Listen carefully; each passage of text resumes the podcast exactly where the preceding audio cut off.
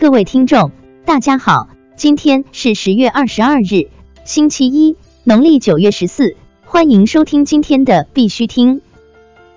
头条新闻。京东区块链联合实验室昨日成立。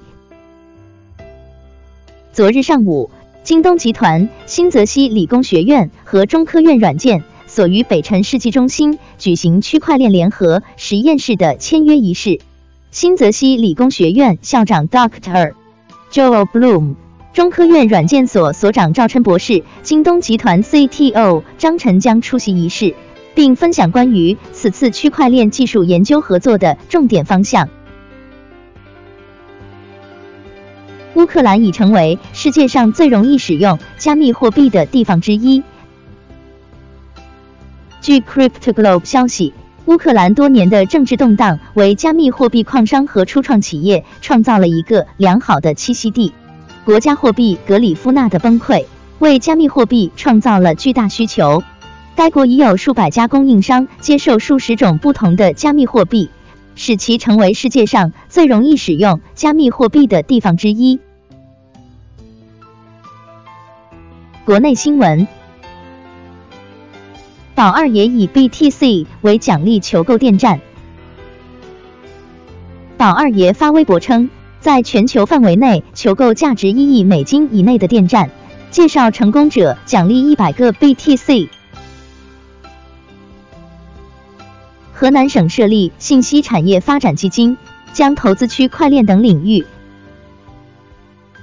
据河南省人民政府门户网站消息。河南省已设立一百亿元规模的信息产业发展基金，重点支持国家大数据河南综合试验区引进国内外大数据优质企业，培育一批高新技术企业。具体投资范围包括但不限于政务云、企业云、工业云、大数据、传感网、物联网、区块链、智慧城市、人工智能、互联网加、智慧加等领域项目。潇洒表示，中国区块链信息服务管理规定有望年底落实。据财新网，对于国家网信办十九日公布的区块链信息服务管理规定征求意见稿，中国银行法学研究会理事潇洒表示，这次给的征求时间较短，说明市场呼声强烈，监管机构的心情迫切，应该很快会出台，估计年底前有望落实。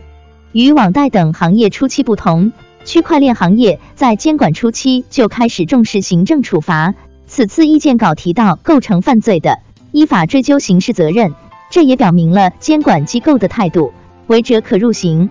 此次规定对区块链信息服务提供者实行备案制，要求进行年审，对制作、发布、传播法规禁止信息等违规行为。规定明确了警告、罚款，甚至责令暂停服务等责任追究。京东副总裁裴健表示，区块链联合实验室将更好的支持大规模、高效率、丰富的企业级应用。昨日，京东集团、新泽西理工学院、中科院软件所区块链联合实验室签约仪式在北京举行。京东集团副总裁、京东大数据与智能供应链事业部总裁、区块链联合实验室联合主任裴健对实验室进行了介绍。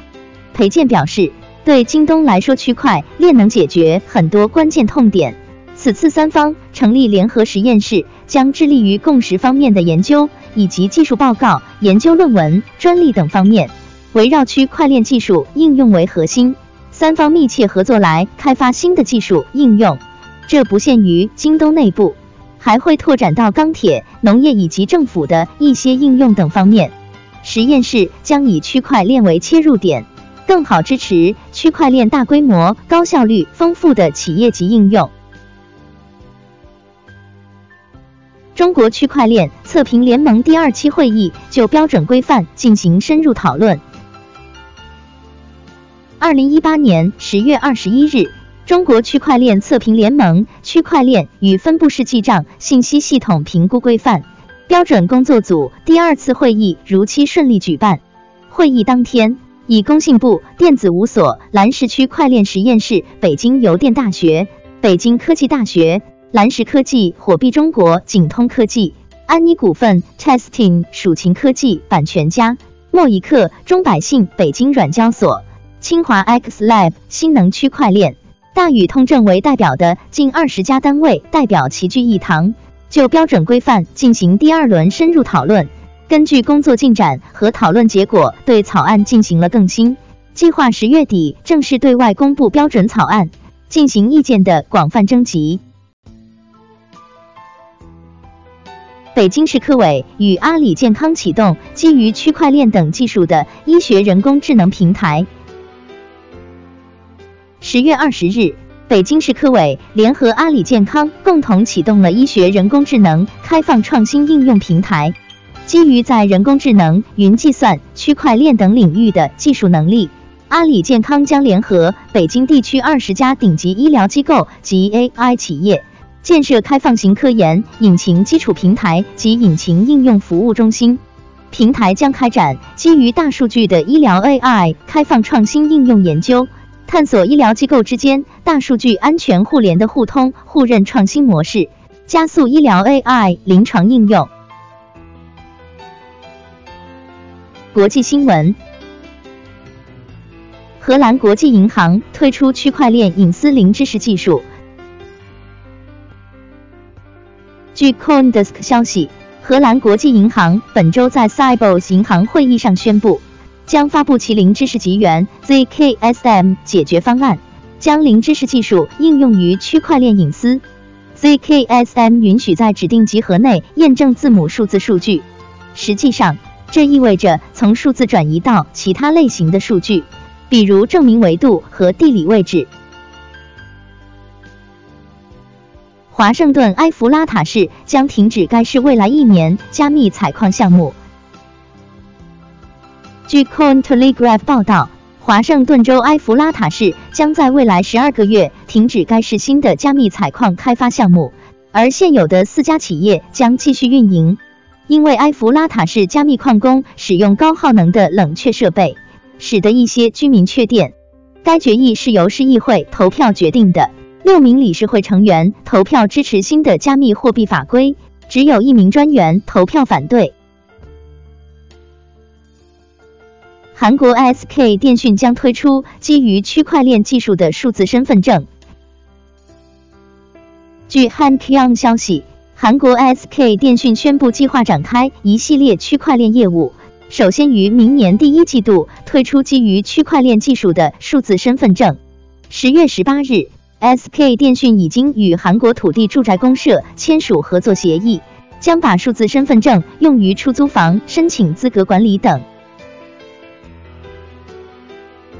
肯尼亚餐馆接受比特币支付，提供比特币课程。肯尼亚一家位于奈尔伊郊外，距首都约一百五十公里（九十英里）的餐馆 Betty's Place，是肯尼亚国内为数不多的允许顾客使用比特币和 Dash 两种加密货币进行支付的餐馆之一。